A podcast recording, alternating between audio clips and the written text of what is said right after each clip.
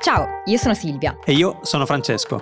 Questo è Globally, il nuovo podcast di Will in cui grazie agli esperti dell'ISPI cercheremo di dare gli strumenti per analizzare e orientarci tra scenari internazionali in continuo mutamento. Il mondo cambia in fretta e questo è uno spazio per raccontare e capire il cambiamento. La politica internazionale spiegata in modo chiaro. Prima è stata l'Europa, poi gli Stati Uniti e, e poi il Brasile.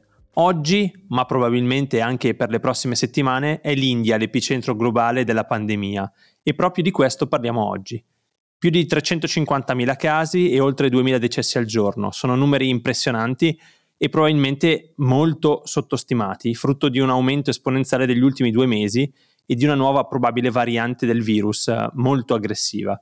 Nel mondo circa un'infezione su tre oggi si registra in India. Una situazione che ha dell'incredibile, no Silvia?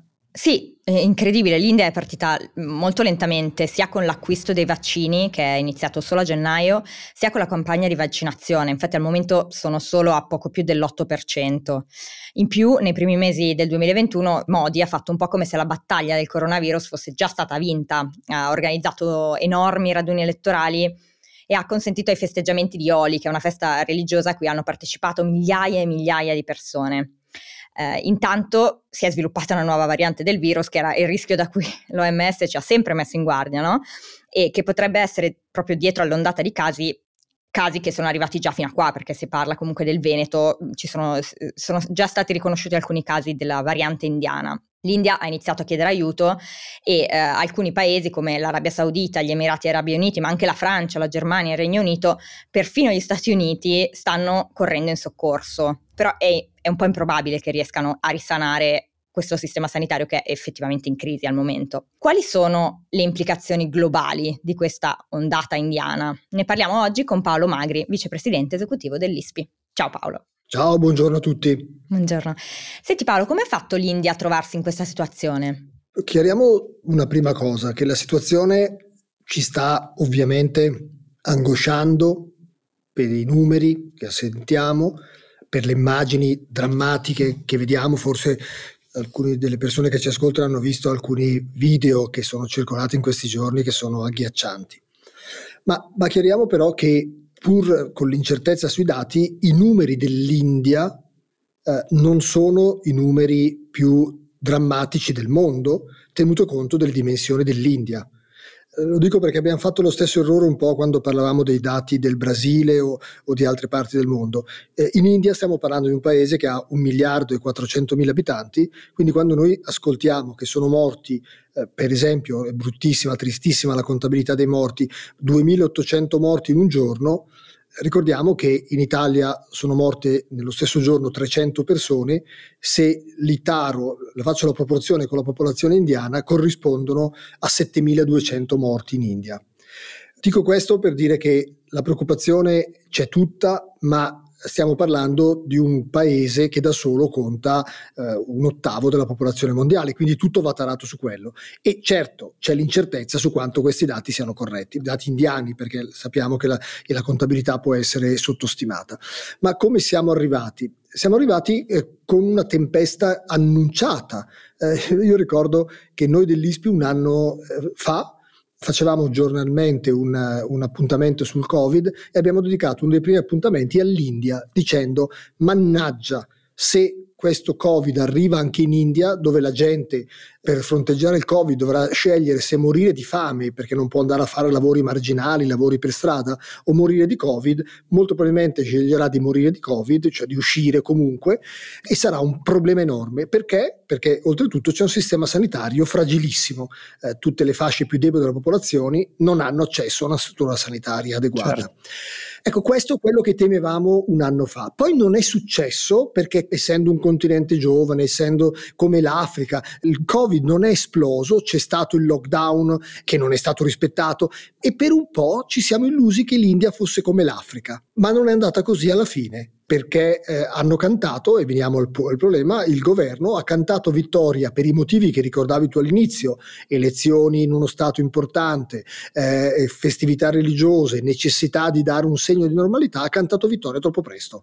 E lì è ripartito in più con la variante e quindi siamo alla situazione di oggi. Ma uh, scusa Paolo, uh, io ti chiedo una cosa, come fa uno dei più grandi produttori di vaccini al mondo? Sappiamo che l'India è anche chiamata un po' la farmacia del mondo perché si producono una quantità infinita di, di farmaci, tra i quali i vaccini, a essere in difficoltà proprio nella somministrazione dei vaccini e nel controllo del virus, cioè un paese che fino a poco tempo fa era parte della soluzione, ovvero un grande anche esportatore di vaccini, adesso è parte del problema, ovvero l'epicentro dei contagi, cioè i vaccini non sono sufficienti, cioè, ci spieghi meglio? Perché per produrre i vaccini servono componenti che arrivano da tutto il mondo e l'India, dopo essersi autoproclamata farmacia del mondo, con quel tocco di nazionalismo, di orgoglio nazionalista che è tipico degli indiani, dopo poche settimane ha denunciato che le aziende produttrici che non erano in grado di produrre tutti i vaccini che volevano perché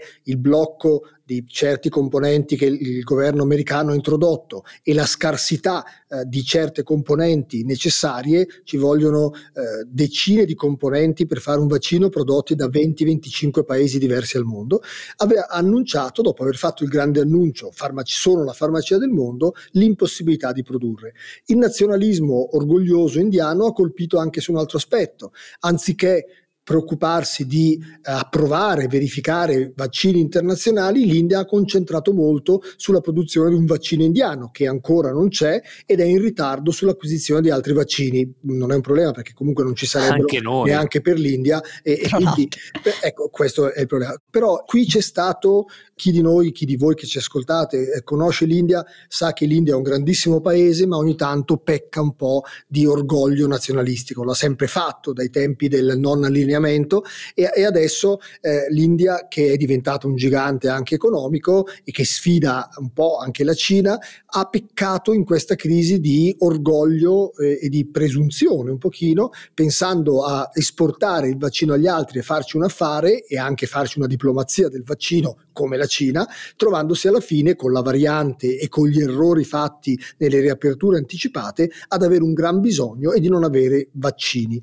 ma non avere ossigeno. Il tema di, di oggi primario in India è che manca l'ossigeno per gli ospedali, cioè sì, la gente muore in casa, quello che è successo, ricordiamolo, anche da noi, ma è nella fase più acuta, all'inizio, a Bergamo, in certi epicentri all'inizio della crisi, quella situazione però moltiplicata su una popolazione che è 25 volte l'Italia è quella che sta vivendo l'India. L'ossigeno non c'è, l'ossigeno non arriva, non arriva in tempo, ci sono problemi di distribuzione e qui entra in scena un altro cronico, storico problema dell'India, la burocrazia.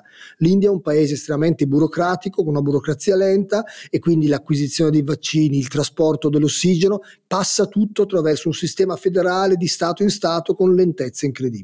Sì, come se non fossero preparati, come se non fossero stati preparati a, a questa evenienza, no? Eppure, mh, diciamo, l'orgoglio indiano in qualche modo era già stato, eh, eh, avevano già messo un po' la coda tra le gambe quando insieme al Sudafrica erano andati alla, alla World Trade Organization a chiedere di sospendere i brevetti, perché già avevano capito che comunque non, non riuscivano a produrre abbastanza vaccini per se stessi. Ora c'è un gruppo di oltre 170 leader mondiali, premi Nobel, che ha proprio chiesto no, agli Stati Uniti, a Joe Biden, di velocizzare la produzione di vaccini sospendendo i brevetti negli Stati Uniti. Insomma, c'è, c'è tutta una questione no, di riorganizzazione dell'assetto mondiale dei vaccini. Beh, è sotto gli occhi di tutti, se noi abbiamo mo- l'intero mondo che ha fame di vaccini e l'intero mondo si lamenta perché i vaccini non arrivano, cioè il vaccino, ovvero il bene più prezioso in questo momento, quello per cui tutti sarebbero disposti a pagare qualsiasi cifra, c'è chiaramente un problema di incrocio fra domanda e offerta. Secondo alcuni, vengo a quanto dicevi poco fa, la soluzione è un allentamento, peraltro prevista dalle norme dell'Organizzazione Mondiale del Commercio, non ci sarebbe da inventare nulla, delle norme sul, sui brevetti, cioè quello che permette a un'impresa che ha scoperto un vaccino di farci soldi perché il vaccino è suo e nessuno può copiarlo. Eh, le imprese produttrici e devo dire non solo le imprese produttrici di vaccini contestano questa soluzione dicendo che così si vanifica l'attività di ricerca, ma c'è, questa è una difesa d'ufficio, diciamo, eh, gli investimenti che loro hanno fatto, in realtà gli investimenti li hanno fatti anche i governi, e quindi i governi avrebbero il, tutto il diritto di esigere vaccino per tutti, ma il vero problema, l'aspetto sostanziale è, è quello che produrre vaccini senza che ci sia condivisione di metodi, di informazioni e, e, di ingredienti è comunque difficile anche se c'è il brevetto. Cioè noi potremmo oggi togliere i brevetti ai vaccini principali, ma comunque ci vorrebbero dei mesi, diversi mesi, per arrivare a una produzione diffusa dei vaccini. E, e questo è un problema molto, molto serio, eh, che, che non, non, nega il problema che tu stavi sollevando, ma non lo rende di soluzione così semplice come dire strappiamo ad AstraZeneca, che poi non consegna, è in ritardo, il brevetto e diamolo a un'azienda italiana che si mette a produrre il vaccino. Se fosse così semplice, eh, ci sarebbero già stati passi avanti che non abbiamo visto in quelle poche aziende che hanno detto che il vaccino, il brevetto l'avrebbero messo a disposizione. Paolo, io torno un po' indietro a quando raccontavi del nazionalista Modi, perché ehm, guardo un po' il mondo e mi chiedo se per Modi questa situazione non sia un gran pasticcio.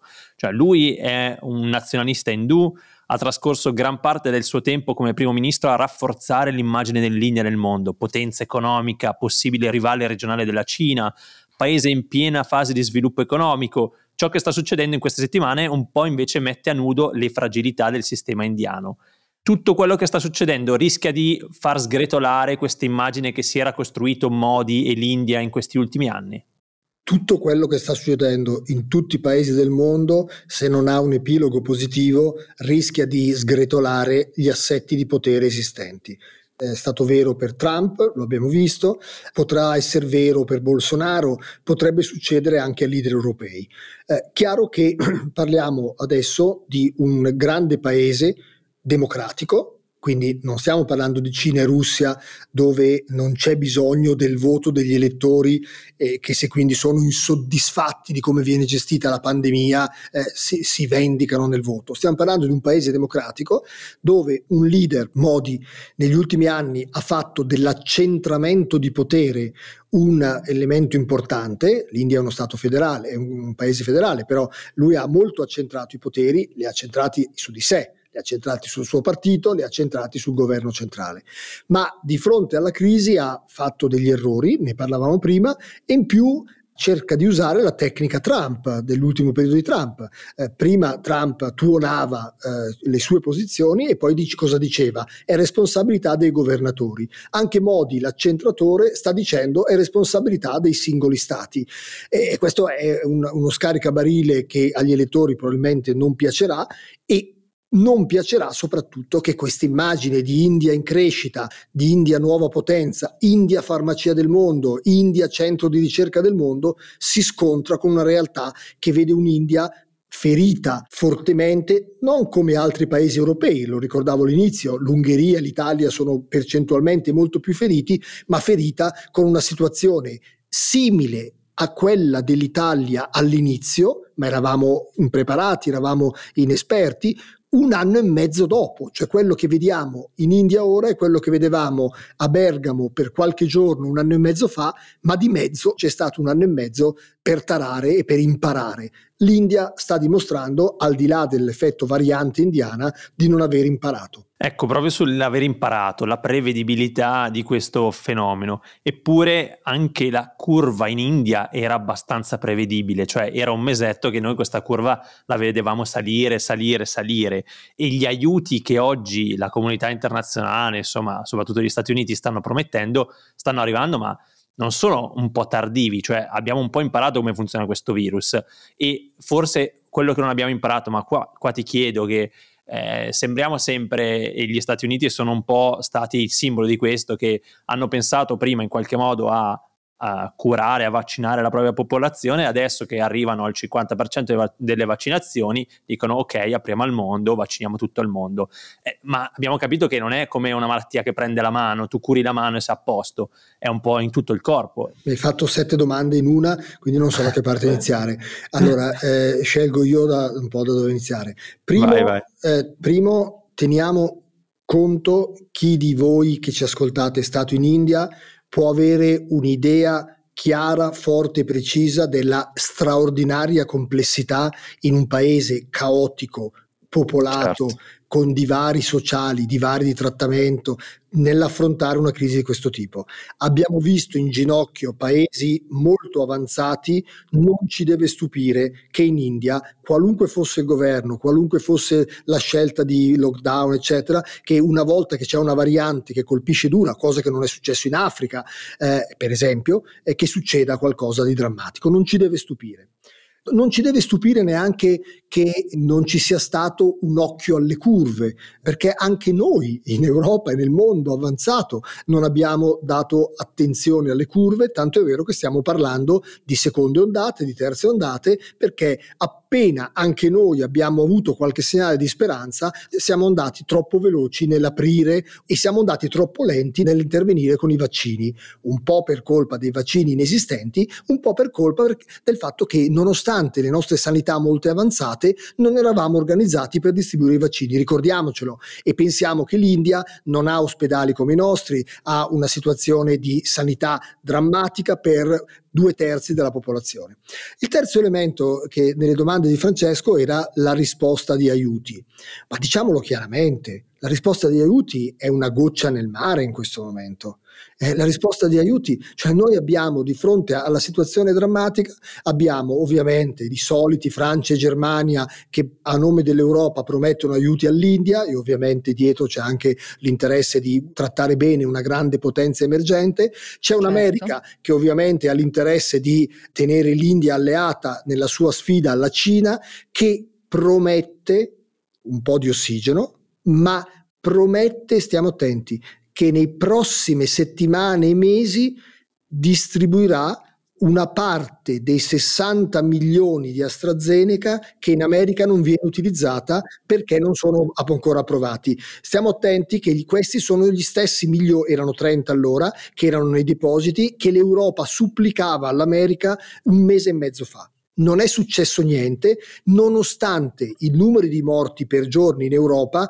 in quel momento e anche ora fosse più alto di quello dell'India, perché l'India ha 2300 morti al giorno, se in Italia ce ne sono 300, moltiplicate per il numero dei paesi europei in proporzione alla popolazione, in Europa si sta morendo ogni giorno di più che in India. E l'America ha risposto no. Adesso di fronte all'India risponde sì in futuro. Troppo poco, troppo tardi, perché stiamo parlando di un processo che avverrà nelle prossime settimane, nei prossimi mesi di vaccino, nel frattempo in India si morirà. Quindi comunque la risposta internazionale è ancora molto lenta perché comunque tutti i paesi europei sono ancora concentrati sulle loro priorità domestiche. Poi si fa eh, l'atto buono a mandare un po' di ossigeno, ci mancherebbe solo in India, ma non è questo che risolve il problema dell'India in questo momento. Dobbiamo dircelo in modo molto onesto.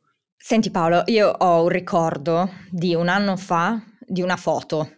Eh, la foto ehm, era, si vedevano queste miriadi, questa miriade di persone che se ne andava dalle città perché appunto era scoppiata un'epidemia di questo virus che nessuno ancora aveva chiaro benissimo che cosa fosse e la gente che lavorava per, per strada, diciamo i più poveri delle, delle, grandi città indiane, dovevano ritornare nei propri villaggi perché non, non c'era più da mangiare, non avevano più i fondi per sostenersi. Foto di oggi, le pire pire giganti con eh, migliaia di persone che al giorno ovviamente muoiono in questi paesi e quindi i corpi vengono smaltiti in questo modo se dovessimo vedere una foto tra un anno, secondo te quale sarà? Allora, prima un commento alle due foto. La foto che, a cui ti riferisci è la, quella iniziale, erano i treni e le strade piene di gente che al, all'ordine restate a casa sono usciti in massa per tornare alle loro case. Lavorano a Bombay o a, a Mumbai o a Delhi e tornavano nel sud del paese con qualunque mezzo affollato per tornare a casa dove c'è un un genitore, un piccolo campo, una ciotola di riso. La seconda immagine è quella delle pire, eh, ricordiamo eh, anche qui stiamo attenti alla lettura delle immagini, eh, noi non abbiamo le pire ma abbiamo le centinaia di morti eh, a Roma non seppelliti, abbiamo i camion nel piccolo, nella piccola Italia, i camion militari all'ospedale di Bergamo eh, e poi abbiamo visto anche le immagini dei, delle sepolture di massa in Brasile, nella foresta amazzonica a Manaus. Qual è l'immagine dell'India? ti do l'immagine della mia speranza, eh, un paese che fra un anno è, è, è acciaccato, eh, ma che come tutti gli altri paesi impara qualcosa da questa crisi e corregge delle storture. Modi avrà qualche voto in meno probabilmente e anche questo un bene perché il, le, le, maggioranze bulgare non fanno mai bene ai leader che poi perdono la Trebisonda, l'abbiamo visto in tante parti del mondo. Eh, Modi ha qualche voto in meno, il tasso di crescita indiano è un po' più basso, ma forse l'India si prende un, un, prende un segnale forte per aggiustare alcune cose che nonostante stia crescendo economicamente ancora non vanno in questo grande continente. Ma che bella immagine, eh, grazie Paolo. Eh, comunque a pensare che tra un anno potremmo essere in questa situazione, a poterlo sperare è, è veramente bello. Eh, io ti ringrazio, ringrazio la, la mia super cost Silvia grazie e ci diamo appuntamento alla prossima, no Silvia? Ah, tra una settimana. Grazie a tutti. Arrivederci. ciao. Grazie, ciao.